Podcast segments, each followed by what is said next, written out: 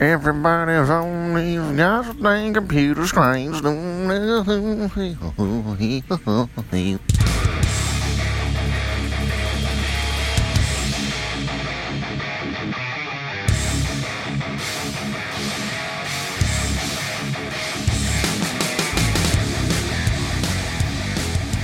everyone, this is Ben Juan from Superhouse, and I'm here with Andrew again. What's going on, everybody? And today we're going to go over Batman Forever, the original drafts, or as it was originally called, Batman 3. We hinted at it in the last one, and yes, we are finally here. I personally like doing these even more than the other ones, everybody. I love learning this shit. We like this more than actually rewatching the movies. We do those just as an excuse to talk about it, and it's fresh in our minds. Talking about movies greater than seeing movies. Yes, and I honestly enjoy this better than if it was just me monologuing about it, because half the time what I love about this is just Andrew's reaction to what could have been. Because I actually get like somebody who appreciates like, oh, like this would have been good, this would have been that, as opposed to just me talking to a microphone and just hoping somebody watches it or something. I mean, listens to it. It's script changes to Batman movies. This is like shit that we grew up with, and that I've only up until to the point where I do this episode with Ben, I only know the one version, and so to see what could have been, or to see what could have made more sense is fucking amazing to me. So let's get into it, man. This is the deep dive episode, I guess you could say. Yep. For Batman Forever. Yeah, so if you guys didn't hear our Batman Forever episode, then fucking shame on you. Listen to that. But at the very end, I said that I would rank Batman Forever, the final movie, below the Burton movies. However, if they went with the original script, I may have ranked it above both of them. Would have been a let's ask the real questions. Yeah. Would have been a better than fucking Dark Knight Nolan movies. No, but okay, all right, okay, realistic here, all right, realistic. But and I'm also comparing the original script to the final versions of '89 and Batman Returns. I'm not necessarily comparing it to those original scripts either, because as we reviewed in those, like those scripts were better than the final films too. So we've got a similar thing going on. Just to give you backstory, Batman Forever is how I got hooked onto these deleted scenes or unmade parts of the movies in the first place. Because in '95, when Batman Forever came out, I'm like, oh, this is awesome. I got almost everything I could about this movie. This is how much I love Batman Forever as a 7-year-old. Oh, man. Wow. I had the comic book adaptation. Yeah. I had the behind-the-scenes magazine. Yeah. And even as a 7-year-old, I was looking through this, and I was like, that part wasn't in that movie. Neither was this picture. What the hell? Yeah, so I dedicated a lot of fucking time. This is why I didn't get laid till I was like 25. I dedicated a lot of time to figuring out what happened in what was cut and everything. And what I found was just as fascinating as the lead up to some of the other movies that we already talked about. Yeah. So originally, this was going to just be called Batman 3. They wanted a sequel to Batman Returns, and Tim Burton came in, excited to start a new one, and Warner Brothers was kind of reacting, being like, well, don't you want to do like more of your own shit type of thing? And Burton was like, you don't want me on this, because McDonald's and all those people didn't like the fact that Batman Returns was so adult, or seemed adult. They couldn't push those bile gush mouth penguin toys as fast enough. I honestly don't get it. So they wanted to change the direction, and so Tim Burton was going to oversee the changing of the guard, which is why he's listed as a producer. If you see the beginning of Batman Forever, it says a Tim Burton production. So they were somewhat nice to him. So he hired his friend. He suggested his friend Joel Schumacher. Okay. To take on. And Schumacher said, okay, cool, I want to be part of this. And Burton also decided that he would help hire the screenwriters. So they did a bunch of meetings with writers. And this one couple named Lee and Janet Scott Batchler came in. They had written a great spec. And they had told Tim Burton, what we like about Batman is the duality of the character. Yeah. And not only that, but the duality of his villains. Yeah. There are some of his villains have alter egos and everything. We want to explore that if we were to write it. And Burton says, okay, you're hired. Okay, cool. So the Bachelors get hired by Burton. What have they done before this? I mean, I know we can look on IMDb. It was a spec. It was a spec script. So they were new screenwriters. They were pretty new screenwriters, but it was a spec that was going around town that was super popular. Okay. And that was usually used as a writing sample for other studios to be like, okay, they can take on a major movie type of thing. So this was their major movie.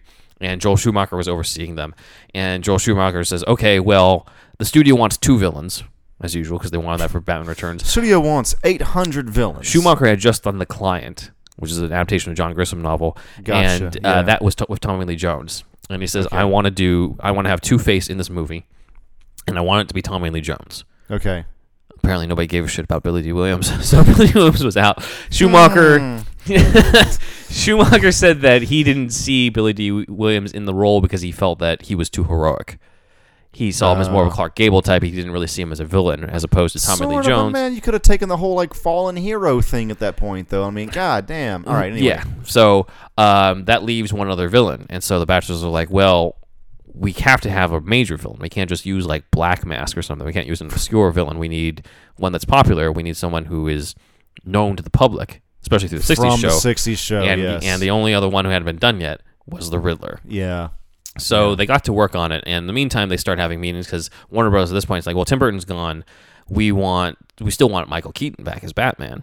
So they had meetings with Keaton, and Keaton says that he wanted to explore more about Bruce Wayne. I wonder why. You want to explore more about what makes him... I've had 3 lines over 2 movies, so... You want to explore what makes him tick, how got him started. So when Batman Begins came out, he said, you look at where Nolan went, quote, which is exactly what I wanted to do when I was having meetings about the third one. I said, you want to see how this guy started? We've got a chance here to fix whatever we kind of maybe went off. Yeah, right, okay. So Keaton was interested in exploring the origins of the character, which could be why we get these flashbacks in the movie. Okay. At the same time, they were recording... for the Riddler, they're like, well, we need a major name for Riddler. We already got Tommy Lee Jones as Two-Face. So for the Riddler, we want Robin Williams. Yeah, that would have been great. Which, if you look at the original way that Riddler was drawn in the comics, as I'm showing to Andrew right now, oh my God. What actor does that look like? Dude, all right, so everybody go back to what year, 60s? This is 1948, the first Riddler story, just called The Riddler. It looks, it's a lot like Robin Williams. Yeah, as drawn by Dick Sprang. So the Bachelors wrote this for Michael Keaton as Batman and Robin Williams as the Riddler. And Tommy Lee Jones as Two-Face. So they got to work. And they wrote the Batman 3 script, and I'm going to go over that as well as the revisions that were later made by Akiva Goldsman, who would then go on to be the sole screenwriter of Batman and Robin. And then later, the showrunner of Titans on DC Universe. Yeah, he's still around, man. Wasn't he part of X-Men, too? The 2000 movie? He might have been. I mean, there were a million writers on that one. All right, so let's get started on the original script. So I know, Andrew, you were a big fan of the way that it opened with Batman Forever. With he's suiting up at the Batcave. He goes into the big action sequence. Yes, I thought that's a good choice. They should do that with all these movies. That was not how it originally started. Oh, really? Wow. Good change then. It originally opened in Arkham Asylum. Oh, bad change then. Keep going. Dr. Burton, who's the weird-looking doctor in charge of Arkham that you see at the end of the movie, he had a scene where he's walking through and he wants to visit Two-Face. And the cell opens and he goes in and he finds out Two-Face has escaped and replaced himself with a guard. Okay. And there's a recording that goes by that says on loop, "The bat must die." Okay. This was shot. Oh, really? They shot this. And Akiva Goldsman, when he rewrote it, he, instead of making a recording, he had it be blood, the guard's blood on the wall that said, "The bat must die." Okay. So then we would cut to, in the original Bachelor draft, we cut to a flashback of young Bruce Wayne playing on the Wayne Manor grounds.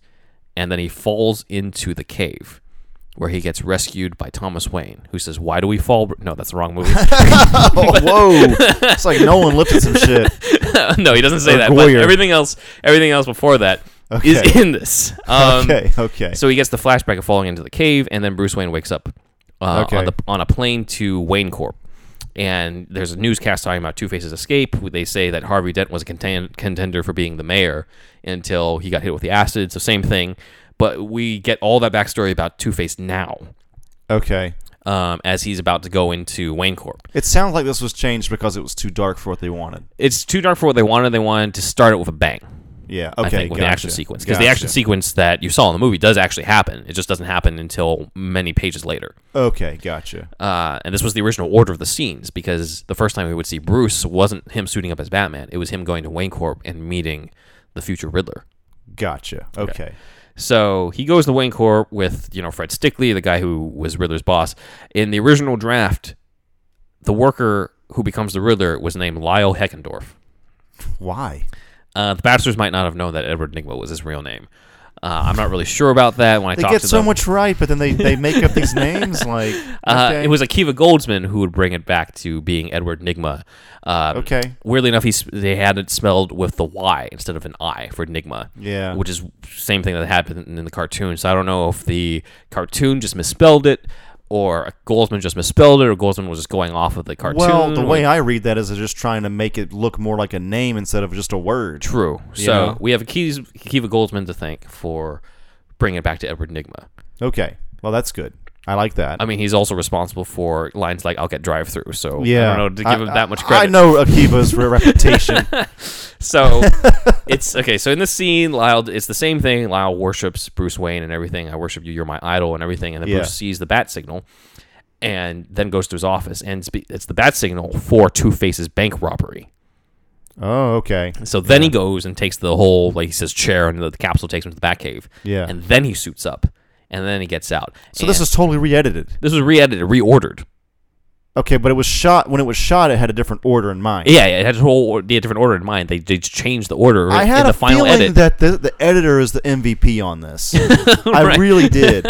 Yeah. Because remember, whenever in the last episode, you were saying that it goes from this tone to that tone to this tone to that tone. Yeah. The edit kind of like at least meshes that all together in somewhat of a good, good way there. Yeah. So Batman gets out. He's all suited up.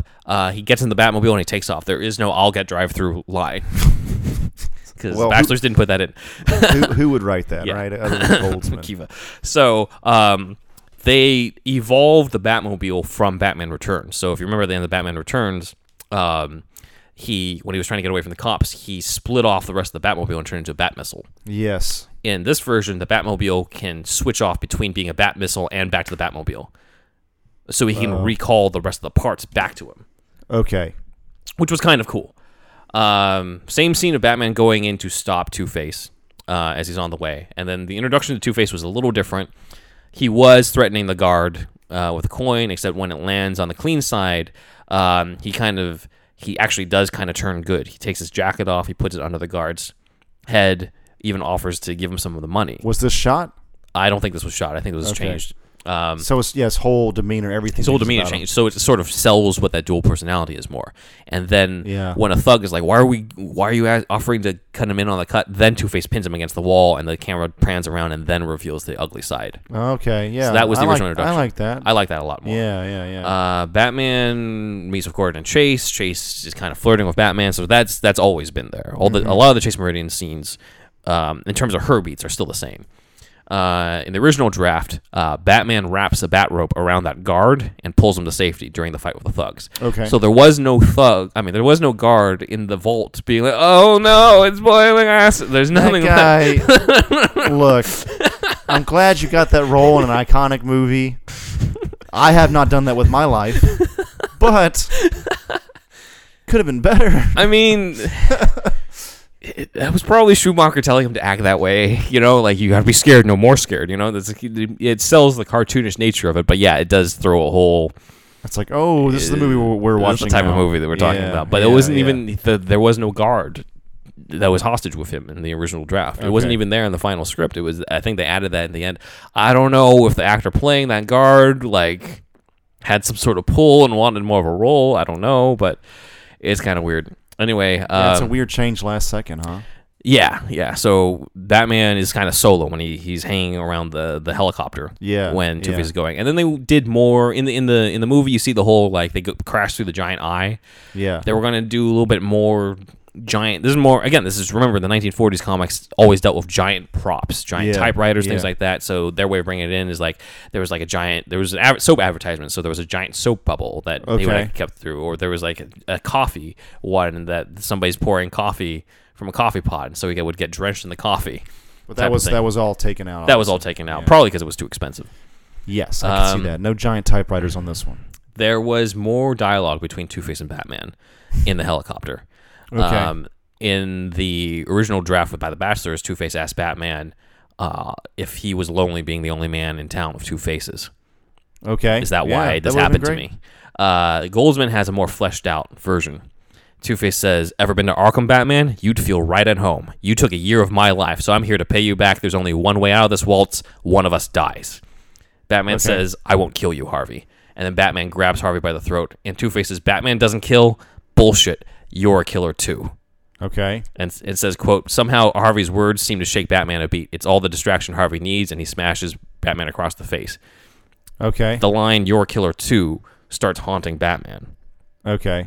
Now, part of me thought, like, is this actually an acknowledgement of him stuffing the bomb down the strongman's pants in Batman Returns? Is he dealing with the guilt of that? It might be. It turns out to be something a little different. But he falls into, you know, as you saw in the movie, helicopter crashes into Lady Gotham, which is their Statue of Liberty stand-in. Two-Face leaves. Batman falls into the water. And as he's in the water, he gets flashbacks to him as a boy running in the storm. And everything. Okay. And Harvey's words, you're a killer too, you're a killer too. Mm-hmm. So this is Batman being haunted in his dreams. We then go to Wayne Enterprises. So it was immediately after the bank robbery that we would go back to Wayne Enterprises and see Lyle Heckendorf deciding to, you know, experiment with his machine. In the original draft, he says, I'm going to use the machine to try to be an expert in everything. And he accidentally uploads like a crossword puzzle program into it. Okay. As he does the whole brain thing. Okay. So he gets a hit off the box, and that sort of gives him the obsession with the riddles a little more. Oh, so he didn't have it that much beforehand. Right. Yeah. He kind of got it because of his machine. Okay. In this one, he then gets caught by Stickley. Same thing happens. You know, he experiments on Stickley, and then he throws him out of the thing.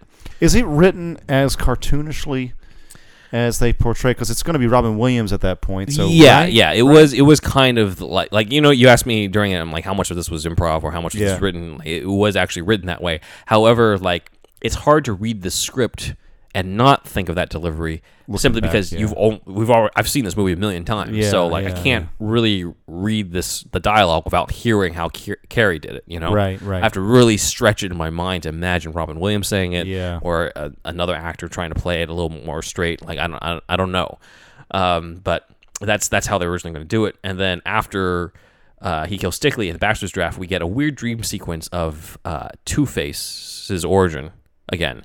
Except when Bruce Wayne goes to stop it, he kind of transforms into his own type of Two-Face that's like half Bruce Wayne, half Batman. Okay. Which is kind of like the whole duality theme coming to it.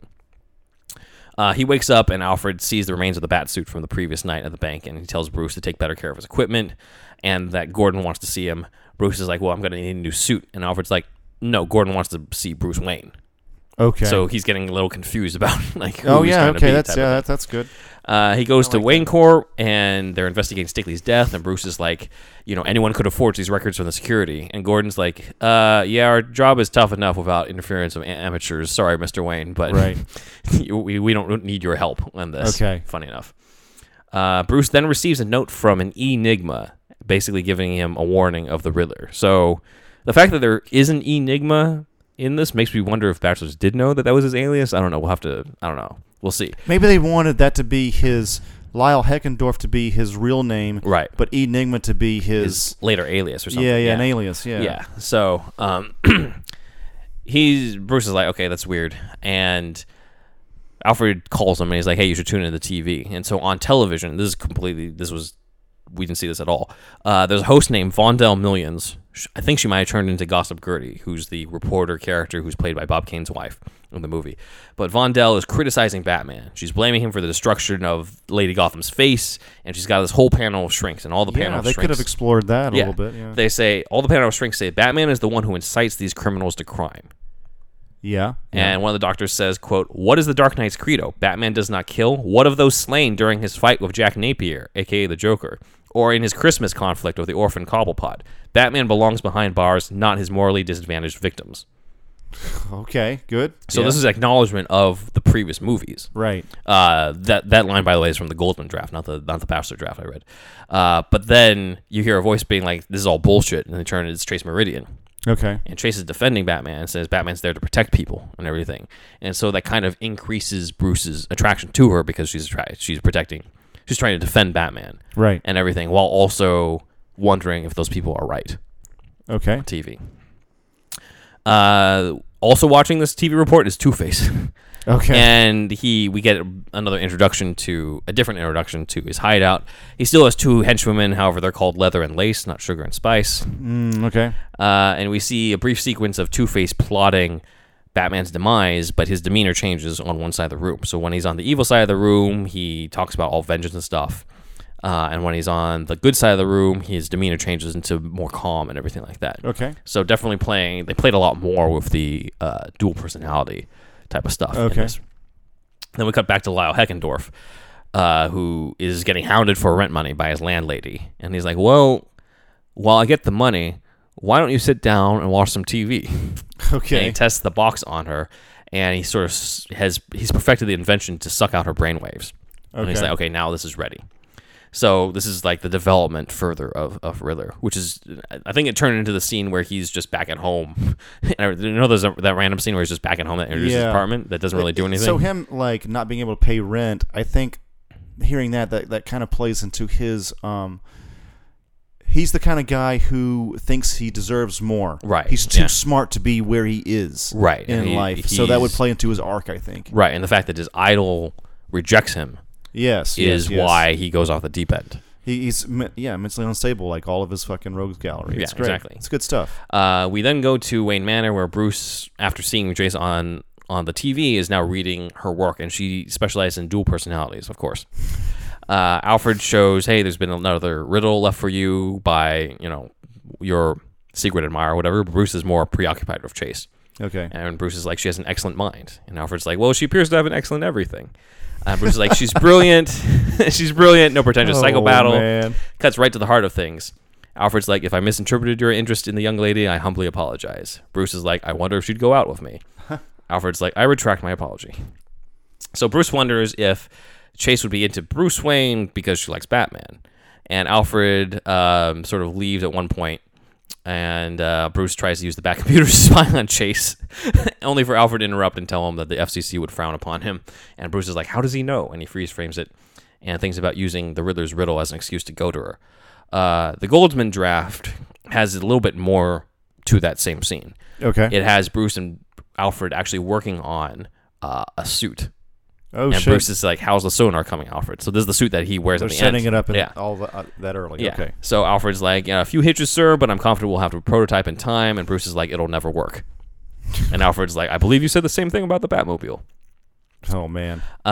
So then Bruce talks to Alfred about the talk show. Okay. He says, quote, they don't understand. They think I became Batman to fight crime. Bruce leans back, closes his eyes. His past never far. Bruce, do you remember the night I fell into that cave and the bat chased me? Alfred, your parents wake. Rain fell like tears. Bruce, the night Batman was born. What was I doing in the fields that night, Alfred? What sent me running out into that storm? I keep dreaming about it, but I just can't remember. Alfred says, I don't know, sir.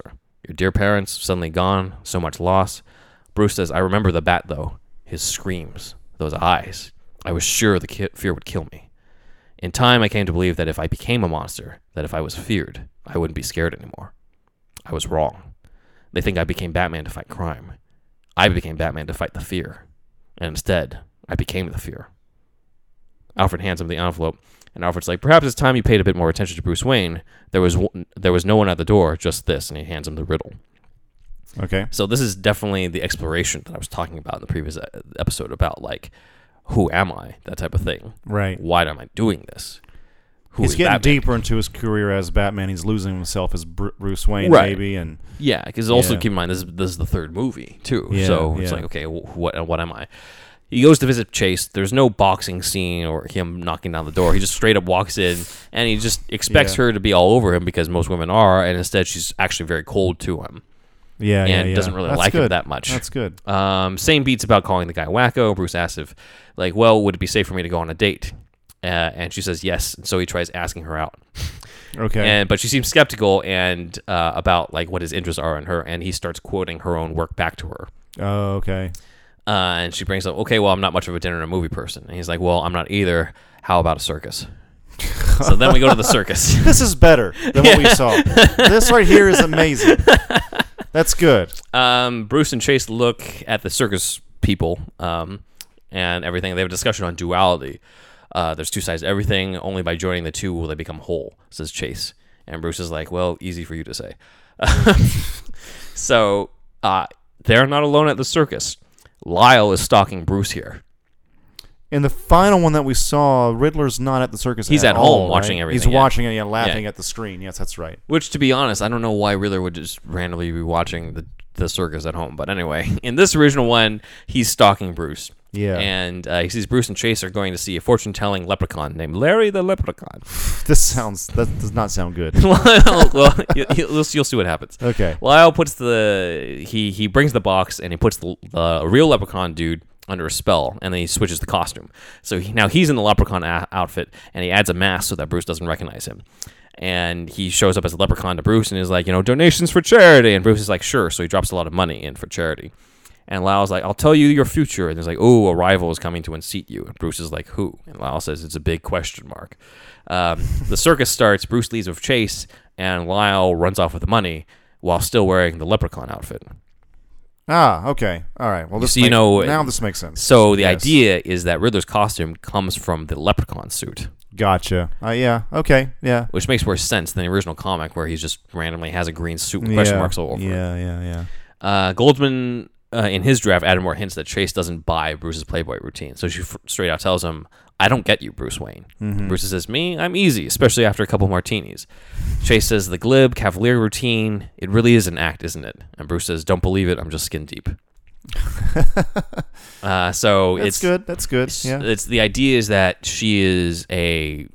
because she's a psychoanalyst and everything, she can see through him. Right. Which would add a lot more depth to her character. Yeah, frankly. It's an excellent choice. Yeah, I mean, yeah, good on the Bachelors for that one. Yes. Again, Dick Grayson's supposed to be 16 in this draft. Originally, the Grayson family was a bigger family. It was going to be two sisters, a brother, and the parents. Okay. The reason why was that when the Bachelors did research, a circus family usually is a big family. Okay, gotcha. So it made more sense to do that. Two-Face attacks, like in the movie. Because he wants to take out Batman, and he figures Batman's somewhat there. Bruce Wayne does not stand up and yell that he's Batman like he does in the movie. Dude, how loud was the crowd, man? She was right there next to him. What happens is he stands up, but Chase sits him back down and is like, Bruce, there's nothing you can do until Batman gets here. What are you doing? Right. There would have been more of a full-on fight between Two-Face's thugs and the Graysons. The Graysons forming like a human chain to try to get to that would have been cool. At least to see like some acrobatic fighting, a little bit comic booky, but hey, that's what this movie is, man. Yeah, it would have been cool to see that. His thugs would have also been like somewhat acrobatic too, so it would have been a bit of a fight too. Yeah. Lyle is caught there because he's still there in the leprechaun outfit and the money, so he takes some of the cash and he takes one of Two-Face's thugs and he's like, "I'll give you all this money if you get me the fuck out of here." Okay. In the original draft, Two-Face, I don't know where he got the training for this. He actually uses a throwing star on the ropes. Two-Face does? Yeah. Okay. He uses a throwing star on the ropes to kill the Graysons. Do you know if that's Batchler or Akiva? That was the Batchlers. Okay. Akiva changed it to the gun. Okay. Bruce tries to catch the star, but he misses. Okay. Which sort of adds a layer of guilt to it because he could have, if he was only just, an inch further or whatever, he could have gotten to it. So Two-Face escapes, the Graysons die, Dick gets rid of the bomb, same stuff that happens in the movie. The thugs bring Lyle over, and Lyle's like, you wouldn't shoot a leprechaun. Right. And the bomb blows up in the harbor, and Lyle uses the opportunity to escape with the money and everything. We see a scene then of the aftermath where Dick Grayson is mourning and everything, and Gordon tells Chase and Bruce, like, hey, like, we don't know what's going to happen. The state's not really going to let them go back to the circus. There's not a lot of people who will adopt a 16-year-old. And he says, quote, can you imagine losing your family like that? Mm. And Bruce says, I'll take him. Okay. So Dick goes to Wayne Manor and says, I'm only here so that social services get off my back. There's a longer discussion between him and Bruce in the Goldsman draft where Dick says, look, spare me the sermons, okay? You're just some rich guy who's trying to do a good deed. You don't even know me. Yeah. Bruce says, it's not just the sadness, is it? The shame is worse. Feeling like somehow you should have saved them. You're right. I don't know you, but I'm like you. Yeah, that's good. So Dick gets convinced to stay there. There's no like motorcycle scene or the museum of cars or anything like that. It's just straight up. It's just all that discussion. And then Bruce has a heart to heart with Alfred afterwards, being like, what the hell was I thinking? This is no place for kids. And Alfred says, well, it served you well growing up here, as I recall. Yeah. And Bruce is like, I had you. If you weren't here, this place would be a mausoleum. Right. You know, sometimes I wonder why we stay here. Right. And Alfred says, it reminds us who we are. And Bruce responds, and who are we? I'm not sure I know anymore.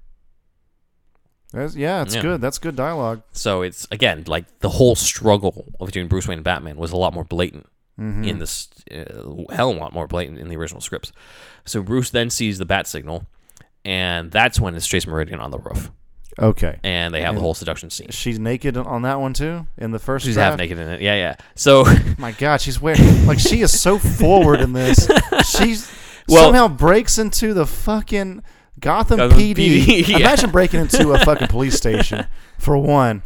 And also, she's just wearing lingerie, pretty much. She's wearing like a nightie. Yeah, pretty much. On the fucking roof. I don't know. I just thought it was wild. It's wild. I mean, I know you're supposed to have a lot of suspension of disbelief for comic book movies, but... well, here's the thing. It makes more sense in this order, because in the movie, she's like, I noticed at the bank, Two-Face's coin can be exploited. She didn't see Two-Face flip anything at the bank. Right. In the original script, she says, I noticed at the circus.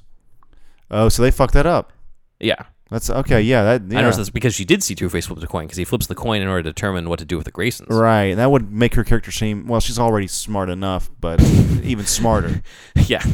So. More useful in this story. It makes more sense. Yeah. But Batman's like, I already know that. They have that whole discussion on the rooftop, and then he leaves. Two-Face in the Goldsman draft, or at least the idea in the original order, was then going to strike at Batman with the whole rocket launcher thing and everything after he talked to Chase. Okay. So that was supposed to make more sense. But in general, the whole sequence was not in the original script at all. Okay. It was supposed to go with the Chase rooftop scene, and then we go to Two-Face at his hideout, and he's frustrated that his attempts to kill Batman with the whole circus thing didn't happen. And then Lyle shows up as the Riddler, and he's revamped the leprechaun outfit to look like the Riddler. Okay. Now. And Two-Face is like, how do you find us? And Riddler goes into this long thing of how he figured out that Two-Face would need to be in a hideout that was surrounded by equal sides on both sides of water and things like that, and certain neighborhoods and everything. So sort of playing with the theme and showing how smart the Riddler is. And Two-Face is like, we don't need you. And Riddler's like, need I remind you, you got defeated at the circus by a 16-year-old. True. Another cut line that Goldsman gave to Riddler says, do you know about hate, my dual-visaged friend? Slow, burning hate that keeps you sleepless until late in the night, that wakes you before dawn. Do you know that kind of hate? I do. Of course, he's talking about Bruce Wayne, and he thinks he can appeal to Two-Face about talking about Batman.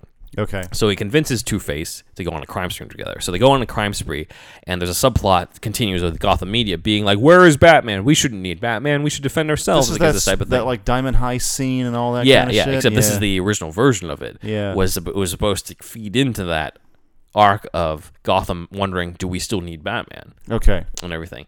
There's a montage as well of Dick watching Alfred going into that secret room. Okay. And trying to...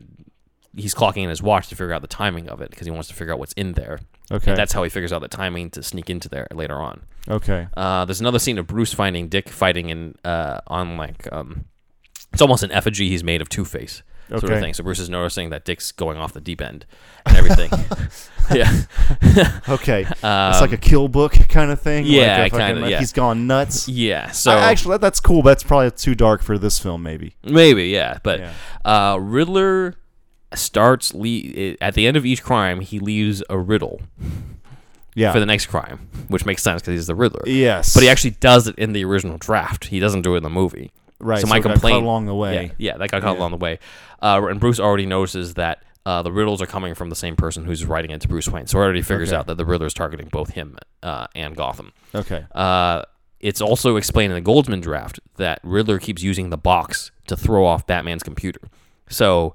Batman says, okay, crime's in progress. He shows up and he's at like a beauty salon or something, and there's no crime there. And meanwhile, Riddler and Two-Face are actually somewhere else. I like the idea of like fucking up the bat computer. Yeah. That's cool. That explains why he was never able to stop them.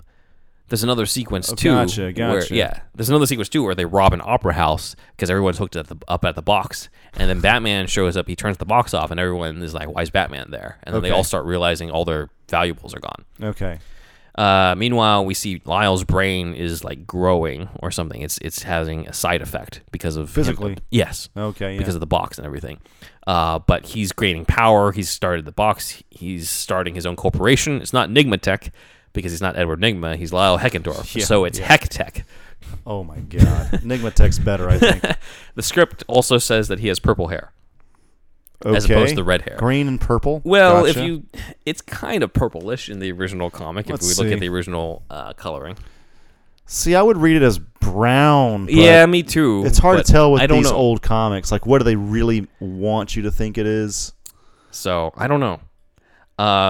There was going to be a detective scene where Bruce and Alfred buy the box and investigate it in the Batcave. I like that. That's cool. Yeah. I mean, why wouldn't you? That's part of the detective work. Yes. So Bruce is like, Riddler and Two-Face are tweaking the data before the computer pulls it off the emergency bands. And Alfred stands in the lab area trying to disassemble the box. He gets the lid off, and once he opens it, the entire circuitry inside vaporizes. Hey, everybody, it's Andrew. I just wanted to tell you about our friend Israel's retro gaming shop, Retro Co. If you go to retro-ko.com, you'll be able to see all of his retro gaming goodies. If you wanted to get that Sega Saturn hidden gem from back in the day, or if you wanted to get the Famicom disc system that you never got as a kid, or any other type of retro game that you were into, or import game, please go to retroco.com. That's retro-ko.com. And if you use the Superhouse code Johnson's Ballsack, you'll be able to get a little bit of a discount at checkout. So please, once again, if you could just go to retroco.com. You can also go to facebook.com/retroko with no hyphen. That's RETROKO. You'll be able to find him on Facebook as well. If you were looking for that PlayStation import game that you never got, if you were looking for that Mega Drive game that you never got, or any other kind of retro game, any import game, it could even be European. Israel also curates bundles at RetroCo, and he'll curate that bundle just for you. So please go check him out. If you put in the code Johnson's Ballsack at checkout, you'll receive a Superhouse discount. So Nygma is 10 steps ahead. Yeah, that's good. Batman. That's good. Goldsman has this weird scene of Two-Face and Riddler getting hits off the box and passing it to each other and spouting philosophy. And they're both getting smarter, so they're talking about Socrates and shit. Yes, but they're also talking about like Jim Morrison was right, says Two-Face, and Riddler is like, about what? And Two-Face is like, everything. Oh, it's like stoner shit. It's played off as if they're getting high off the box. See, that's all right, Goldsman. Thank you, Goldsman. Yeah, not everything you did is great. Dick sneaks into the Batcave, just like in the movie. Bruce meets up with Chase, and Goldsman adds more to his subplot, where Bruce talks about the dreams. You know, I am getting dreams. I'm getting dreams about this book. Can I ask a question about this real quick? Yeah. Is that the first time that they introduced this book? It's introduced. You mean in the comics, or in the book where it's his father's journal? Is it? It's his father's journal in this movie. Yeah. Is that the first in the Batman mythos? It's the only time it's played a major role, I think.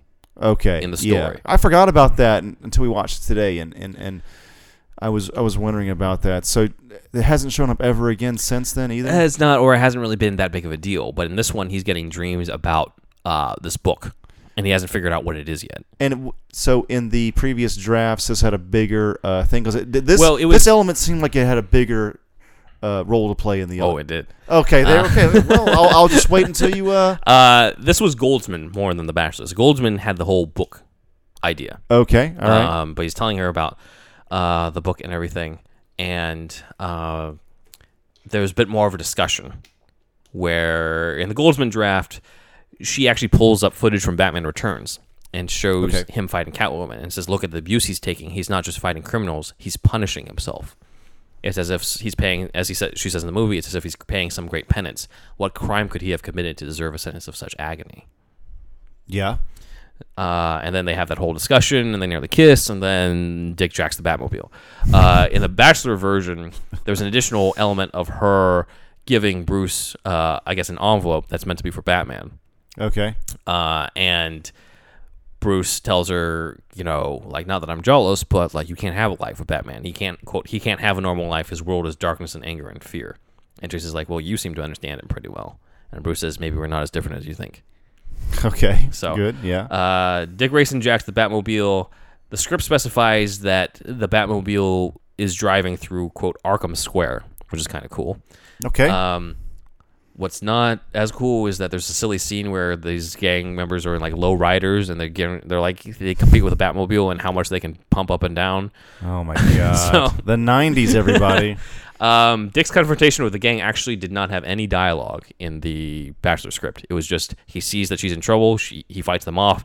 The gang gets more gang members over, and then Batman. Who is that chick, by the way? She's just some random chick. Yeah, she's not. I guess. There was no Easter egg here. It wasn't supposed to be Barbara Gordon or Stephanie Brown or anything. Really? Yeah, it was odd. Yeah. If this was an MCU movie, that girl would be like named like somebody. Stephanie Brown or something and be like, oh, that's going to be spoiler. And she'd be played by somebody who like was like some star of a Netflix show that would like take on the role in a future movie. But no, not in 95. So Goldsman was the one who added the whole bit of Dick saying like, oh, I'm Batman. I forgot my costume, okay? That was all Goldsman. I don't hate that. That's fine. Yeah. Whatever. He did have an extra gag of Batman putting Dick in the Batmobile, and the Batmobile takes off, and the girl's like, don't you want my number? Yeah. It takes away. Yeah. Bruce and Dick have a similar discussion in the Batcave. Bruce doesn't want this life for him. And Dick brings up the paper saying like, look, they say Batman's slipping. He's not protecting the people. Gotham needs new blood. Okay. So that's where that subplot comes in. Goldsman added a new element to the exchange as well, with Bruce saying, you don't understand. It's an addiction. You fight night after night trying to fill the emptiness, but the pain's back in the morning. And somewhere along the line, it stops being a choice. I want better for you. And Dick says, save the sermons about how great you want my life to be, okay, Bruce? If it weren't for Batman, my parents wouldn't be dead. You don't get it, do you? This is all your fault. Okay. So Dick partially blames Batman for the death of his parents, which isn't explored in the movie. Yeah. But he says that and everything. So he kind of hates Bruce at the same time. Yeah. And after he leaves, Bruce opens Chase's letter to Batman. Because remember, she gave him the envelope and everything.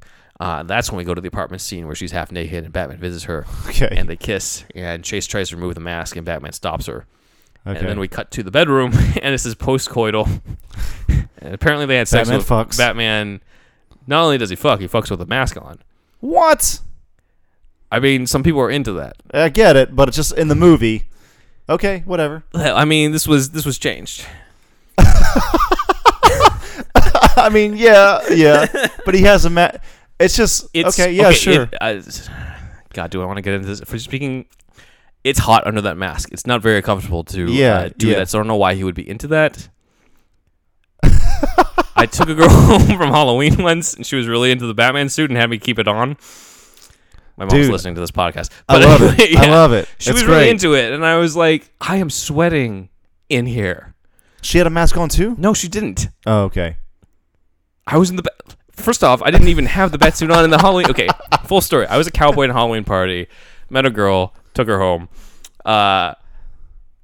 Sort of used the whole, let me change the bat suit as an excuse to, strip down. But she actually wanted me to be in the bat suit. So I showed up in the bat suit. And then she starts making out with me in the bat suit. And then I'm like, okay, time to take this off because things are getting heavy. She's like, no, keep it on. I'm like, fuck, I'm sweating my ass off in here. Dude, well. So, logistically, it's not such a good idea. So, let me ask you a question, though. Was that a dream of yours before that point? It was not. I'm not into that. Okay. But apparently she was, and she didn't know that she was into that. All right, so let me tell you something. Yeah. Something I noticed at Comic-Cons, and we should know this. Everybody should know this. What I'm about to say anyway, but like women love the fuck out of Batman, dude. And all the dudes dressed up as Batman cosplay at these conventions, you see women flock to these dudes. I mean, sure, they're like handsome dudes to begin with, right. As far as you can tell from the from the jaw, from the jaw maybe or something. But like, I don't see that quite as much. Like so for example, women ask Batman to hold them, pick them up. You don't see quite as much with Superman or other cosplays, but Batman, it's that dark, handsome hero. It's just the bad boy thing, too. He's a bad boy, but a good boy on the inside. Kind of, yeah. I know I'm being stereotypical as fuck. I'm not trying to be on purpose, but it does seem... I've noticed that at conventions is what I'm saying. Right, yeah. So, I mean, it's weird. That's all I'm going to say about that. Tangent, everybody. Tangent. All right, back to this. A lot more about me than I expected. Okay. What's your mom's name, dude? First name. Linda. Okay. Anyway. Hey, Linda. Chase talks about the fact that he didn't want to take his mask off. She says, is your war against evil more important than this? And Batman says, I was 6 when I fell into the darkness. My father thought it was a rabbit hole, but I fell into a Batcave. Thousands of bats everywhere. I fought them off bravely, but then out of the shadows, a hissing, gliding with ancient grace, unwilling to retreat as his brothers did, eyes gleaming untouched by love or joy or sorrow, breath hot with the taste of fallen foes, the stench of dead things, damned things, surely the purest warrior ever known, the only evil I have never been able to face. I ran. Chase says, you were only 6. And this is where Batman says, originally was going to say the line, most people think I became Batman to fight crime. I became Batman to fight the fear. I became the fear. And Chase is like, well, then who are you? And Batman says, I don't know anymore. And he leaves. Okay. That whole monologue, by the way, about the bat, gliding of ancient grace, blah, blah, blah. That's not the Bachelor's. That's a direct quote from The Dark Knight Returns. Oh, when they were covering the Bruce encountering the bat in the cave. Okay. Because you guys have seen in Batman Begins and Batman vs. Superman, what happens is Bruce falls into the cave and he gets surrounded by bats. Yes. In The Dark Knight Returns specifically, he gets surrounded by bats, but then there's one lone bat at the end that flies towards him. Gotcha. So that's something that the Bachelor's picked up on that pays off a little later. There's the whole party at Nygmatech, or Hectech, if we're going by the original one. Hectech, oh my god. And Bruce is going there specifically, and this wasn't covered in the movie, he's going there specifically to cover how did this guy, who was like a lowly dude in my company, end up starting all this, where to get the money and all of that. He, am I being paranoid, Alfred? And Alfred's like, well, no more than usual, sir, but please have a good time. Yeah. He just wants Bruce to have a good time at the party. But Bruce is like marketing, PR, packaging, the clumsy little guy who used to work for me couldn't have put this together so fast. Goldsman adds more with Chase saying, if I didn't know any better, I'd say you were sulking. And Bruce is like, keep me off the couch, Doc. Your fees are a little rich for me. Chase is like, touchy, touchy. And Bruce is like, so how goes your scholarly pursuit of Batman? Chase says, oh, God, Bruce, you're still jealous? And Bruce says, spare me the diagnosis. Oh, Bruce was kind of bitchy in this Goldsman draft. Just spare me the diagnosis, okay? You're being ridiculous. I can't be jealous of Batman. Can I? He says to himself. Weirdly, in the... I like the final version best, in terms of Nygma making himself look like Bruce. In the original draft, he had magenta hair and a beauty mark. Okay.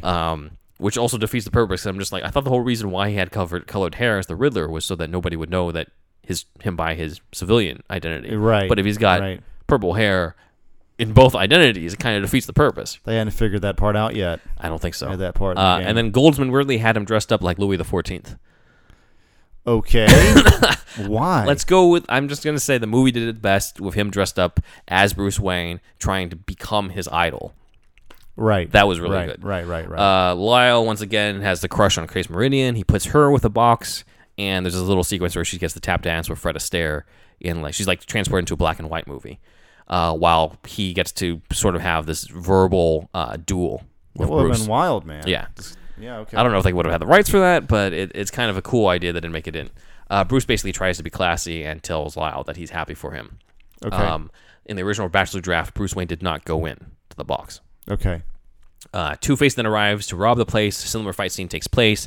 Batman uses the box to his advantage because the box is like showing this hologram of a knight on horseback, and he sort of uses that to fool a thug into moving out of the way. It would have been cool to see Batman use the box for his own purposes. So that was kind of cool. Yeah. Batman goes after Two-Face. There's no moment where he kisses Chase and her inviting him over to her place at midnight or whatever, because in this version, the apartment scene took place beforehand. Okay. They have an actual chase scene in the subway tunnel. So Two-Face and others get on the train. Batman's too late, but he hangs on to the last car. Okay. Train stops. Two-Face sees Batman still onto him, so he takes a hostage who turns out to be one of the shrinks from that TV show who was complaining about Batman. Okay. So Batman uses the batarang on Two-Face's gun, runs off, and the doctor now like worships Batman. It kind of is the end of that arc of is Batman still effective? Is he retiring? Because like he's saving people, He's saving those people. Goldsman's script changed it to Vondell Millions, who was the host, who kind of turned into Gossip Gertie. Goldsman also had a different alternate action sequence where instead of a subway chase, it was Batman chasing after thugs who were on snowboards through a tunnel. It was a weird chase. The anyway, 90s. There was a different... Overall, there was a different action sequence as opposed to the movie where it kind of just goes straight into him falling into the trap and Two-Face trying to blow him up. Okay. Batman tries to figure out where Two-Face and the crew are hiding, so he uses, quote-unquote, a bat lens, which sort of sees the silhouettes of them, which is kind of like the lenses in The Dark Knight at the end, as well as the detective mode in the Arkham games, if you guys have played that. Yeah. Two-Face tries to blow him up, and after he does blow him up with the fire and everything, he's like, all right, next, the Riddler. So Two-Face wants to kill Riddler after he's done with Batman, actually. Okay. So this whole time, Two-Face has actually been plotting against Riddler. Okay. Batman emerges unscathed, so Two-Face throws a boulder over him. This is definitely different from the movie. Tries to throw a boulder over him and isn't satisfied with just shooting him, so he tries to bash his brains in. Oh, shit. With a boulder. Too dark, probably. And that's when a different figure shows up to the rescue in a makeshift red and green suit. Yeah. Batman gets free, and he and the newcomer have their first fist fight against the thugs as Two-Face escapes. Okay. And so this is the first Batman and Robin fight. Yeah. Already. And Batman looks at Dick, and he's like, why would you follow me and everything like that? And we're like, what kind of colors are those? What are you supposed to be, Robin Hood? Because of the green. And then Gordon and the press arrive, and they're like, who's your new partner, Batman? And Batman turns around and says, because he just called him Robin Hood. He calls him Robin. Okay. So there was no actual backstory with the parents, and I flew in like a Robin type of thing from the movie. He's just done it because it was kind of like an off-the-cuff thing because it's called Robin Hood. The helmet one, the one we got in the movie, I think, was a little weak. Yeah, I mean, they tried different explanations of Robin in terms of it being tied into the something to do with his parents. What was the impetus for the original naming of Robin? Do you know that? I'm glad you asked. It says that... I'm trying to find the specific... Yeah. Like the legendary Robin Hood, whose name and spirit he has adopted, it says in the very first appearance. It's based on fucking Robin Hood. So it's kind of like Robin Hood. I don't know why... Here's the thing. I have this whole rant on this. I don't know why... If he's based on Robin Hood, why isn't he Green Arrow's sidekick? Why is Green Arrow's sidekick Speedy? Why isn't Speedy the Flash's sidekick? You know, like this is... I can go on this whole tangent here. Yes, you're right. That was it. My explanation, if I were to redo this... I would think what would be cool is that if Bruce Wayne, and there's an old comic, I'm going on a huge tangent here. There's an old comic that revealed that Bruce Wayne was the first Robin. That he, what? Okay, yeah, he dressed up in the original red and green and saved a detective named Harvey Harris. Okay, and Harvey Harris became the guy who taught him how to be a detective. And Harvey's like, well, since you were as quote unquote brilliant as Robin Redbreast in that costume, I'll call you Robin. Okay, it's just as lame. But I thought, well, what would be a better way to explain that Bruce was the first Robin? So my idea is that what if when Bruce Wayne was in mourning over the Waynes, Alfred decided to give him a new outlet and took him to the charity circus to learn acrobatics. Okay. We never get an explanation how he learns acrobatics. Yeah. And so what if he learned from John Grayson? Okay. Which explains why you would feel such a big connection to Dick Grayson. This sounds legit, man. And what if John Grayson said, like, okay, we have different tiers in the Grayson family acrobatics. Okay. You will start on the first tier, and the first tier is your Robin. Okay. And it goes all the way up to like Eagle or something like that. But you're named after different birds because you're flying through the air. The Flying Graysons. So we're the Flying Graysons. It all connects. Yeah, it all connects, and so like you would be the first. So like it's good, man. This Bruce becomes the first Robin, and then when Dick Grayson, he takes Dick Grayson on his wing, is like, I knew your father. Your father taught me acrobatics and everything. Like Dick's like, well, I started out as a Robin and everything like that, and it's like, okay, well, you'll be my Robin. Because you're the one who's starting as a novice when it comes to fighting crime. Are you listening, Warner Brothers? DC Comics. They should have this. But that's my explanation for why he's named Robin. It's a tie. It not only explains how Bruce was the first Robin, it gives Bruce a connection to the Graysons, which explains why he goes to the circus and wants to adopt a Grayson in the first place. Dude, this is legit, man. This is a legit retcon. Yeah, and then, or whatever you'd call it. Yeah, and then it gives a significance to the name Robin as kind of being like the training name, which is also why they're okay, Dick Grayson would be okay with there being another Robin. I think you cracked the code on this, bro. I really do. I think you have cracked the code of Robin. Think of it. If Robin was such a personal thing for him as a parent, he would not be okay with Jason Todd being Robin, with Tim Drake being Robin, with Damian Wayne being Robin. But if it's just a general name for like, oh, like in Boy Scouts, it's like Tenderfoot is the name for it. It's private in the military and stuff like that. The first thing that comes to my mind is instead of the Flying Graysons all having one singular costume theme, every single person in the family has different costumes too. It gives you more I don't know, just more costume variety. It does. You know what I mean? Like the mother and father have eagle costumes on, and you know, he and his sister Robin's and somebody else in the middle. Yeah. You know? It could work. Yeah, it's cool. But I like the idea of it being a ranking sort of thing. But anyway, that's off tangent. Back to the Forever script. That's really good, man. Thanks. It gets reported in the news, Batman has a new partner, Robin. And we get something that is not in the movie, which is a training montage of Bruce training Dick Grayson to be Robin. That's all I want in my life. So they're working out. I need dojo scenes. Swimming laps in the pool. Bruce is like having Dick trying to outrun a drone batarang, but the batarang shoots out a lasso and wraps around him. And he's like, okay, go again. And he's like, Dick, why don't you try to operate the drone and I'll outrun it? And Dick accidentally throws the batarang into the Wayne Manor window. They fucked up. They should have added all this. I know. This is great. And then Bruce is at the back computer. They added a fucking laundry training. I mean, that was scene in the original script too. Oh my god, dude. No, like doing some judo. Like what's cool in Phantasm is Bruce Wayne in a judo gi. Mm-hmm. I love that shit. More of that. It would have been cool too to show that Robin is better acrobatic shit. Like Bruce Wayne can do some flips, some somersaults, some back handsprings, but when it comes down to it, Robin is king shit of fuck mountain when it comes to acrobatics. It literally says in the first Robin comic, the first time they introduced him, Bruce flat out says as he's seeing him on the trapeze, you could probably teach me a trick or two. There you go. See, that's it. It's supposed to be, it's that exchange. Of everything. So Bruce goes to the back computer and Dick's like, well, why are we here? Like, I want to learn some moves. And Bruce is like, I'm teaching you to think before acting. The job is 90% mental and only 10% physical. And they starts going on talking about like criminals are usually out for an easy score. They tend to repeat themselves, form behavior patterns, MOs. So like this is him teaching Robin how to be a detective. Yeah. Then he shows Robin the arsenal in the Batcave, and Dick's like, "Where are the holsters?" Bruce's like, "Holsters for what?" And Robin's like, "The guns." And we get to the training mat, and Bruce is fighting Dick, and he's like, "I don't use guns." Okay, good. Quote, "Guns are the weapons of cowards. Guns let the man doing the shooting hide from the death and the destruction he causes. No killing." Dick says, "No way." Bruce says, "We're not the jury or the executioner. That's what the justice system is for." Dick asks, "What good did the justice system do for my family?" Bruce says, "This is about fighting criminals, not about becoming one yourself. If you work with me, you don't kill. Mm-hmm. Not ever." Yeah, it's good. So, like, all the stuff you need to establish about Batman and Robin is in the sequence that is not in the movie. By the Batchlers. This was cut in the Goldsman draft, but this is all the Batchlers. The Batchlers had it all there. Yeah. Okay. It's everything I ever wanted in a Batman and Robin movie, to be honest.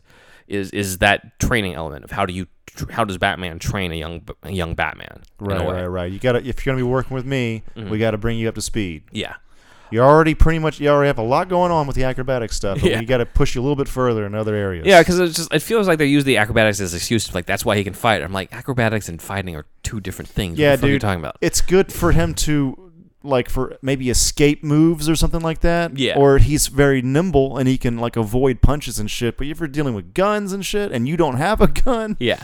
You know, I mean, I know it's not the most realistic thing in the world, but, you know, you got to balance that out a little bit more. There's an element of, like, maybe he's okay with Robin being out there because he knows Robin's never going to, nobody can lay a hand on him. Yeah. You know? Yeah. He's always getting out of the way because of the acrobatics and everything. Yeah. Goldsman has another scene here with Bruce dying to Alfred in the Batcave, saying, "It's starting all over again, Alfred. Another boy lost to rage, and it's my fault. If Harvey hadn't come gunning for me at the circus, his family..." He glances at Gotham Times of the headline, "Bat more harm than good." "Bruce, maybe they're right. Alfred, which they might that be, sir?" "Bruce, Jack Napier's dead. My parents are avenged. The Wayne Foundation contributes a small fortune to police and crime prevention programs." Bruce touches a cow resting on the control panel. "Bruce, why do I keep doing this?" "Alfred, why indeed?" "Bruce, could I let Batman go? For Dick, for me, could I leave the shadows, have a life, friends, family?" "Alfred," says Dr. Meridian. Bruce touches his lips, the spot Chase kissed Batman. "Bruce, she's the first woman in a long time she's the first woman ever, and she loves Batman, not Bruce Wayne. If I let go of Batman, I'll lose her."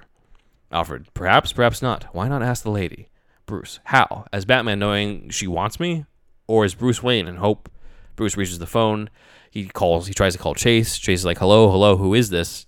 And then this is kind of overdramatic, but he hangs up and he turns, and the last thing she said was, who is this? And he turns to Alfred and says, who am I, Alfred? I don't think I know. So there's a lot of these scenes, it seems like. Yeah, well, to be fair, scenes so far. Yeah, to be fair, some of these is Goldsman yeah, right, redoing the scenes in a different context. Gotcha. But I'm just giving you all. But they wanted that theme in there at some point. This would have been way more obvious about that. Yeah. This is what Bruce is going through. Yeah, it gives an arc to the title character, like we said, missing from a lot of Batman movies. Right, definitely missing from the previous one. So this would have been the first one to do it. Right. Goldsman then was the one who placed the bedroom scene here where Batman goes to see Chase. And Chase is like, now that I have you, I don't really want you. I want someone else. Yeah. And there was going to be an added bit where Bruce looks at the desk where there used to be Batman memorabilia. Instead, there's Bruce Wayne memorabilia. Okay. Because this is before social media and she can't stalk his Facebook and Instagram. Yeah. So. God, it's just such a different time than it was back then. Yeah, no, right. There's even a line about beepers or something. And the Bat-Signal is not a beeper. Yeah. Like, oh my God, look that up, kids. Beepers were a thing. God, I'm not looking forward to introducing this movie to my kid. And he's like, what does he mean the Bat-Signal's not a beeper? Beepers were already getting old by like 97 by that or time, something. Yeah. They didn't have much longer. We go to the Riddler's hideout, and he's looking at images of Chase at the party. Okay. And Two-Face shows up with a gun and points it at Riddler. He's like, I can't kill Batman, so I got to settle for you. Okay. And Two-Face says, quote, I have all the muscle. I know how your brain straw works. Why do I need you? I can be the smartest person in Gotham City. I built the empire. Now I want it all. Okay.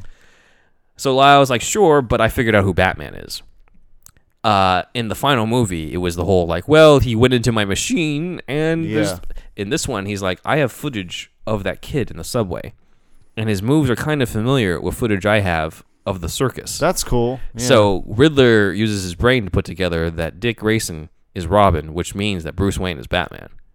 Okay, yeah, that's good. That makes way more sense. That's good.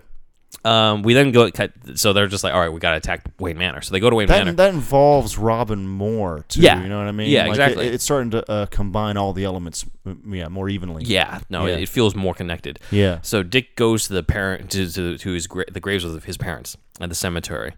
And makes a decision, and he goes back to Bruce, and he says, I'm leaving. Okay. So this is very different from the final movie, because in the final movie, he's like, no, I'm quitting Batman. You're not going to be Robin. You're not going to be out there with me. Right. And this one, Dick's straight up like, Bruce, you've been good to me, and the thing is, I can't lie to you. I've given a lot of thought. When I find Harvey Dent, I'm going to kill him. Yeah. There's no way I can't, so I'm going to go. I'm sorry. And Bruce's like, no, stay. Like, Chase is going to be here, and Dick's like, have a good date. And Dick sneaks off and steals the Robin suit. Okay. From the Batcave and leaves. And Riddler and Two-Face show up, and Riddler's outside being like, why didn't I not figure this out before? Okay. That Bruce Wayne was Batman. And Two-Face is like, why would Batman's partner live with Bruce Wayne? And Riddler's like, you actually passed the bar. They let anybody become a lawyer these days. that was in the Bachelor's draft. I don't know. It makes Two-Face look really dumb. Yeah. Chase is at dinner. Okay, we're getting into some of the good stuff here. Chase is at dinner, tells Bruce she's into Batman, is attracted to abnormal behavior. She's like, you're really good to me, but like, someone takes someone dark, it's dangerous. And Bruce is like, look, I'm not as balanced as you think I am. Trust me on this. And Chase says, I feel like I'm in love with both of you. If only the two of you could be the same person. It's a little over the top. Okay, Goldsman is now furthering the development of what is this book. Okay. Because remember, always mentioned is that he has dreams about this book and his parents' funeral. So Chase says, I think I found something about your dreams. I pulled the file on your parents' murders. There was a missing diary, Bruce. Alfred told the police your father always kept it on his desk, but the day after the murders, it was gone. Maybe that's the book you've... Yeah, and then he starts getting the flashbacks, and Bruce says the last... In the final movie, you see some of it, too. Where he's like, I remember being at the funeral, I go to the book, and it's the last entry my father ever read. And then he closes it, and he goes into him running off. That's not how the scene was supposed to go. Okay. In the original version, he's telling her, I go to the book and I read it. And the last entry read, Bruce insists on seeing a movie tonight. Bruce insists. I made them go out. I made them take me to the movie, to the theater. It was my fault.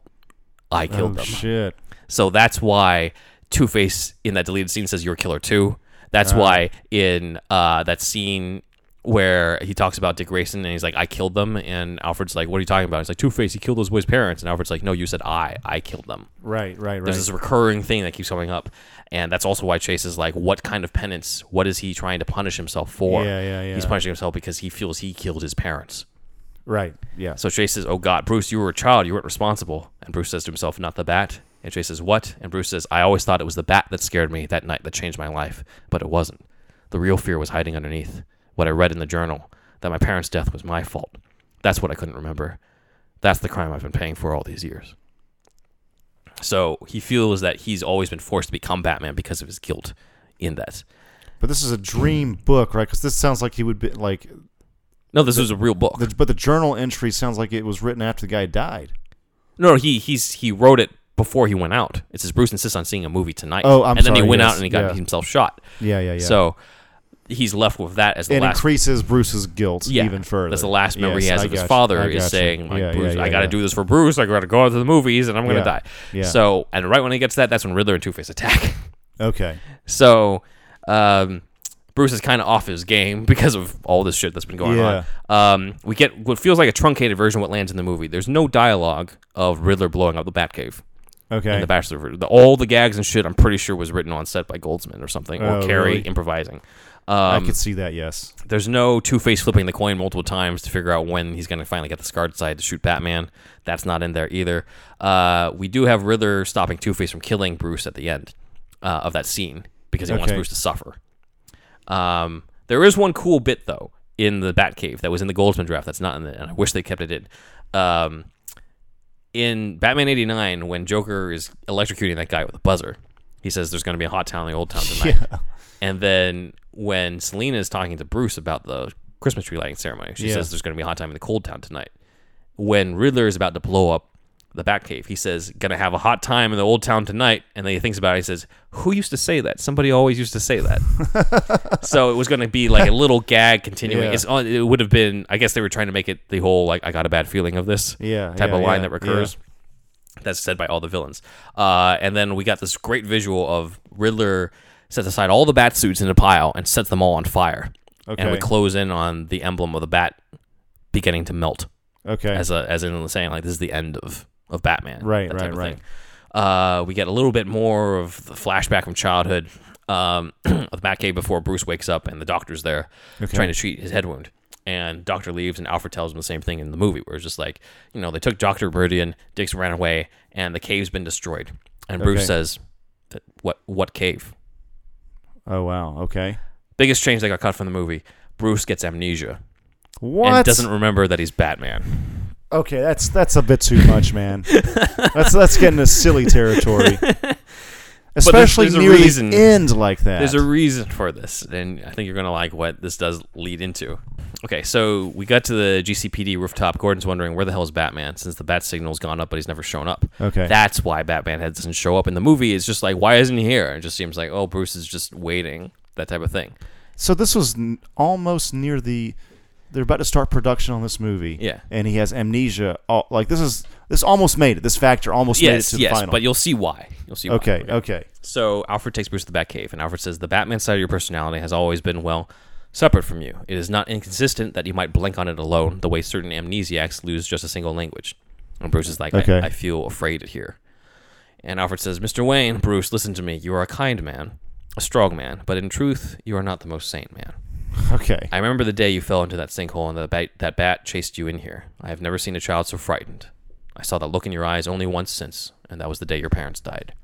And he holds up the newspaper of the death of the Waynes and everything.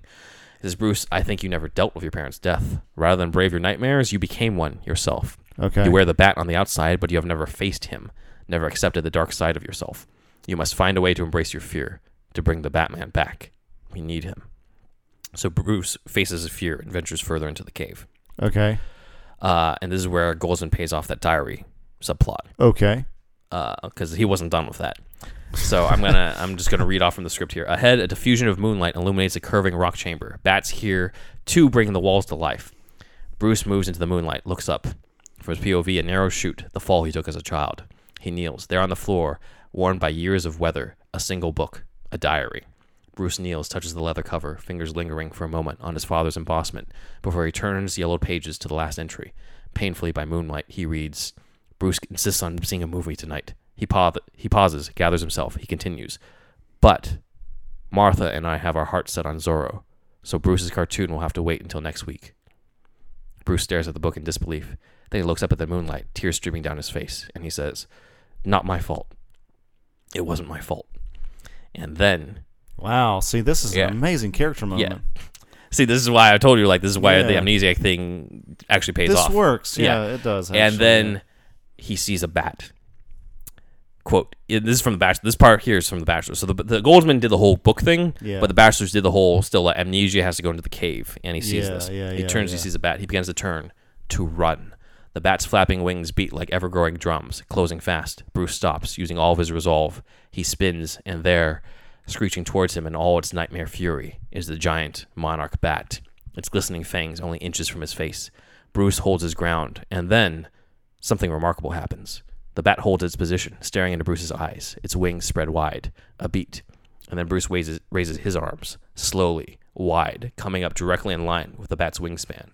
The two stand facing each other, man and bat, and in the faint light on the wall, their shadows begin to blend, to merge, becoming one.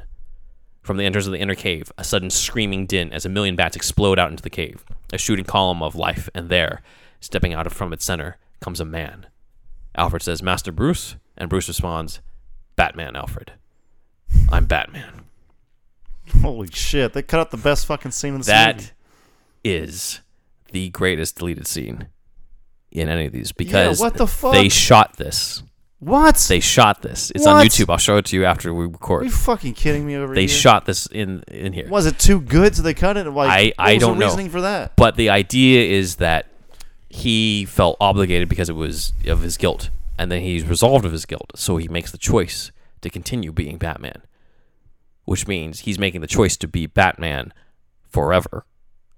That's why it's called Batman Forever. Oh, my God. Jesus, man. You see why I wanted to get to this one. This all comes around, doesn't it? Oh, my God. That's why it's called Batman Forever, is because of this scene that they cut from the fucking thing. We got to just edit this movie again, man. Have the Superhouse cut. There is a book. There's a cut called Batman the Red Book Edition. Okay. It's called the Red Book Edition because it adds the scene back in. It's a fan cut. It's a fan cut that adds it back in. The editor may or may not have done some other things to it. Okay. Like cut. Hopefully, I think they probably cut I'll get drive through and shit like that. Yeah. But that would be my preferred cut. I haven't watched it. It's just crazy. It's a huge character moment. That is the arc. He actually has a fucking arc in this. Like in the movie, it's like, okay, there's kind of a vague one, but this one it's solidified because all the stuff that's planned beforehand pays off. All the stuff of like, I don't know who I am. I'm a killer. He chooses to be Batman as opposed to. Well, I guess he chose to the first time around as well. Yes, but this time he feels like, okay, I don't have to do it anymore, but I'm still going to do it. Which is why at the end he says, not because I have to be, but now because I choose to be. Oh, so that made more sense. That makes more sense in that, as opposed to the end where it's just like, oh, I had to save them both type of thing. Like, it would have paid off the theme. This is wild, man. This is why when I first proposed doing this with Andrew, this was the movie I wanted to get to. This was the one. This was because of that scene, because I knew when we got to this part, this would change everything about the way the people view Batman Forever. So this could have easily been better than the Keaton one. This could have been. Maybe. That's why I said, like, if they followed this would have been the best Batman movie. Right. Before the Nolans and everything. This easily would have been the best one because of that alone. That's insane, man. God damn it. That pisses me off now. I got more stuff. So as big as this? Not as big as this, okay. But this is kind of I guess we kind of saw kind of a version of it in Batman vs Superman when there's like a dream sequence where like a giant man bat type creature shows up, but it's not nearly as. It's not like this. This is poetic. It's emotional, yeah. It's poetic as fuck. Yeah. So we cut to Claw Island, and Riddler has Chase hostage, and Chase is like, Batman will come for me, but she also says to him, I've been watching you. You're frying your brain. Okay. There's a reason we only use 10% of our brains at a time. You're cramming too much in there. So it's hinting at the foreshadowing. It's foreshadowing Riddler's downfall. Okay, yeah. And basically tells him you're going to short circuit. And Riddler's like, like, I don't give a shit. Like, night, his night. His brain's probably bigger now, too, physically. Yeah, so he might look like the leader from the Hulk comics or whatever. But Bruce and Alfred go further in the cave. Bruce says it's a good thing the Riddler didn't know about the cave under the cave. Oh, my God. And that's where they go, and that's where he's been hiding the sonar batsuit. Okay. That because otherwise in the movie, it's just like, okay, well, wait a minute. Riddler just missed a spot? Right. So there's a cave under the cave. As they go down, Bruce says, I figured out Riddler is Lyle Heckendorf. And I've tracked the beam. Like, once again, there's a beam projecting the question mark above the bat signal. He's like, I've tracked it to Claw Island. I'm going to go over there where all the bat suits destroyed. And Alfred says, well, I've been putting together a new one with the sonar modifications you so disapprove of, but it hasn't been tested. And Bruce says, I'll test it. And then we cut to the sonar suit, and it's described as, quote, a new improved Batman, dark and ominous, a new and improved enemy to fear even more. Mm-hmm. Not silvery. Not what we got. The silver bat. It seemed like they didn't do much with the suit. And he makes it to where, you know... Yeah. I mean, what does he do with it at the end of the scene? It's there because of the lenses. But what are the thrusters? What do the lenses even do? I'll explain it when we get to how it was supposed to be. Okay, all right. Well, I'm jumping the gun, I guess. Robin emerges. Some exchange happens. Robin says, I'll play by your rules. Robin takes the bat boat. A tennis court opens up outside Wayne Manor, and the Batwing comes out of that. Okay. That's kind of cool. Yeah. There's no battleship game between Riddler and Two-Face. That is some, Adam West shit. Yeah, Riddler just sends a bomb over at the Batboat. Robin ejects before it gets blown up, and he gets attacked by the guys in scuba gear. Batman, as in the movie, turns the Batwing into a bat sub to save him, and there's this really cool image where we get the POV from one of the thugs as they see, quote, Batman looking just as ferocious underwater as on land. His cape billows out behind him like a manta ray. That would have been incredible. Batman's fist comes crashing straight at us.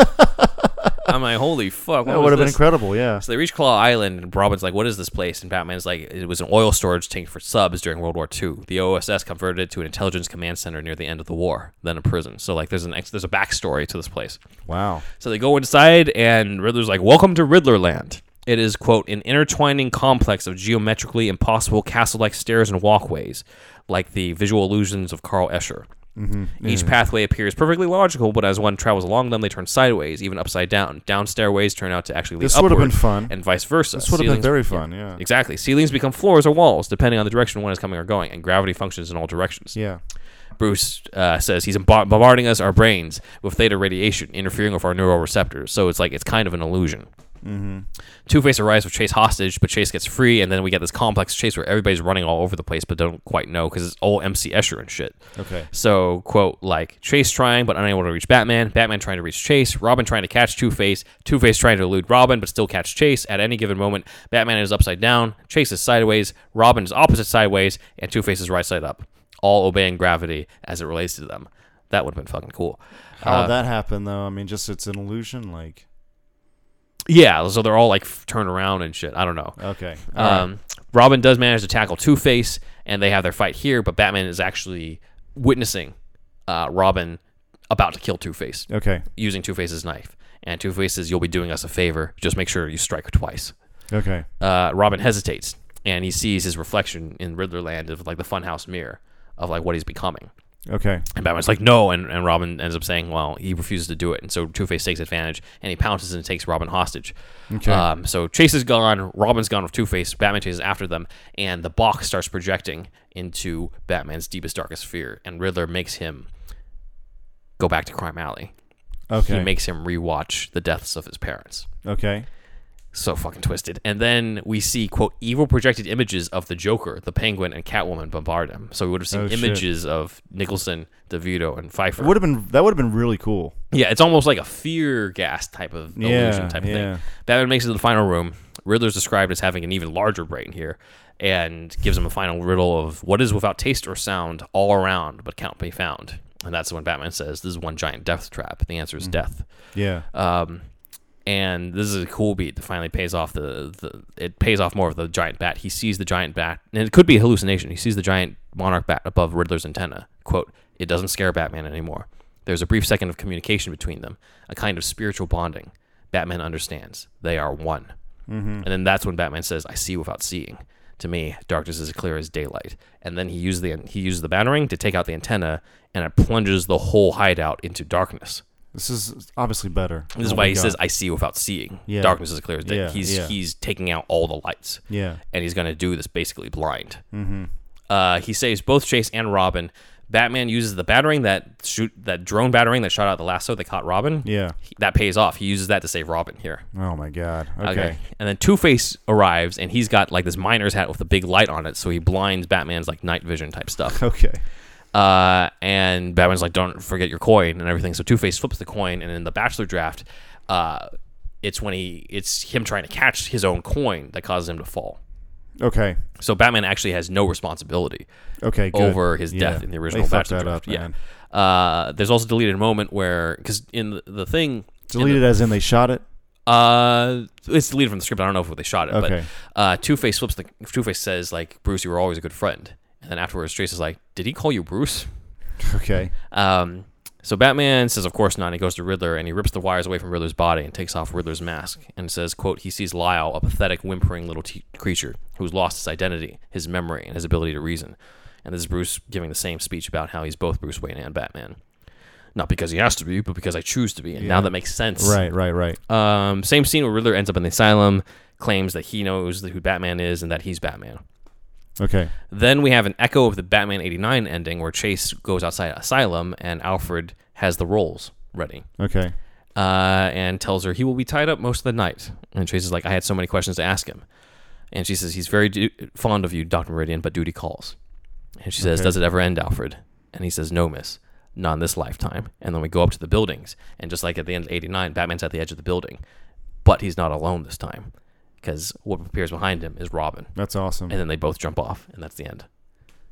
Yeah, they fucked it up, dude. This was better. This is better. Every version, each of the Batman movies, I've told you what was in the original script, and it's like it's universally always better. Almost every time, except for some of the Akiva stuff. And Daniel Waters' Batman Return stuff. But that was the combination of what was Batchler's as well as Goldsman stuff. But the Red Diary, man, that would have put this over. Like this, if you cut down a lot of the cartoon shit, dude. Yeah, and if you played everything a little bit more serious and everything, this would have killed it. Yeah. So, how much time do we have left? Because this is not the only one I want to go over. What do you mean? I have Peter David's novelization. Oh my god. Let's save that for another one. Okay. But let's. Oh yeah, the novelization. Yeah, let's actually make that a supplemental. Let's do that another time. Then. Yeah. So I know a little bit about this. Everybody, we hinted about that in the last one as well. Yeah. I guess we're gonna hint about it one more time. Yes. And but that deserves its own episode, I think. Okay. Yeah. Yeah. We'll go into that, and then maybe in that one I'll go into some of the casting that could have been. Yes, I think we'll that sounds good to me. That sounds like a full episode. Sounds good. This Batman Forever series has been extended more than we thought, but more on that later, everybody. Yes.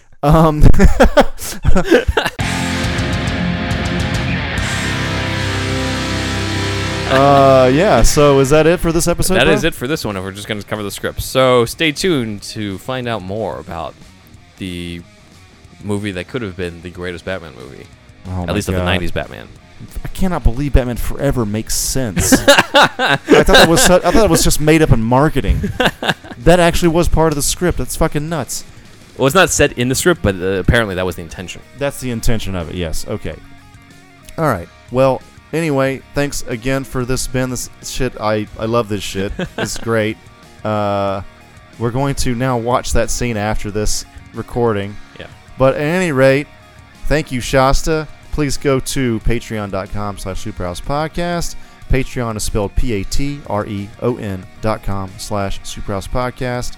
We're on Facebook, Instagram, and Twitter. I'm on Instagram and Facebook myself as Thunderwolf Drew, and Ben is on Instagram as Ben Juan Rider. Rider spelled as writing, not riding horses. And Juan as W-A-N, not one. Yes, and not Juan as in I'm not Hispanic, so that doesn't don't spell it either. Yes. So anyway, that's it. This is Andrew signing off. Ben signing off.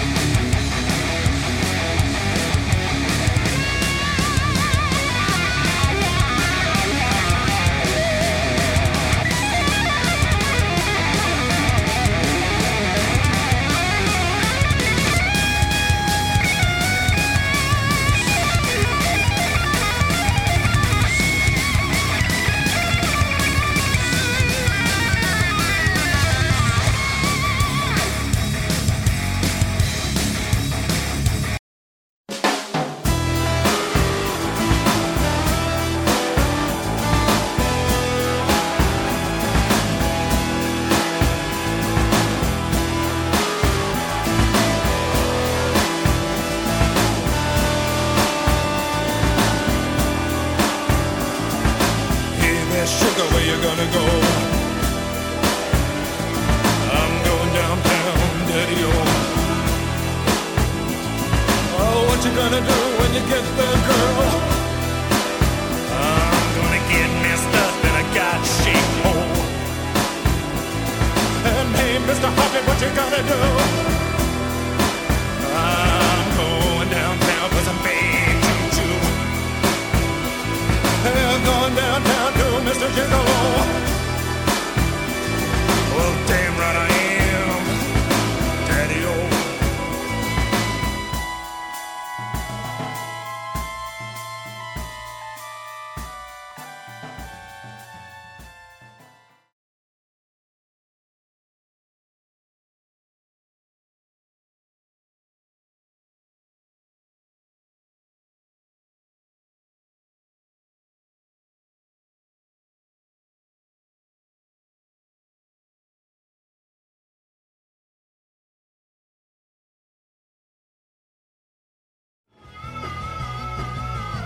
You're listening to the Geekscape Network.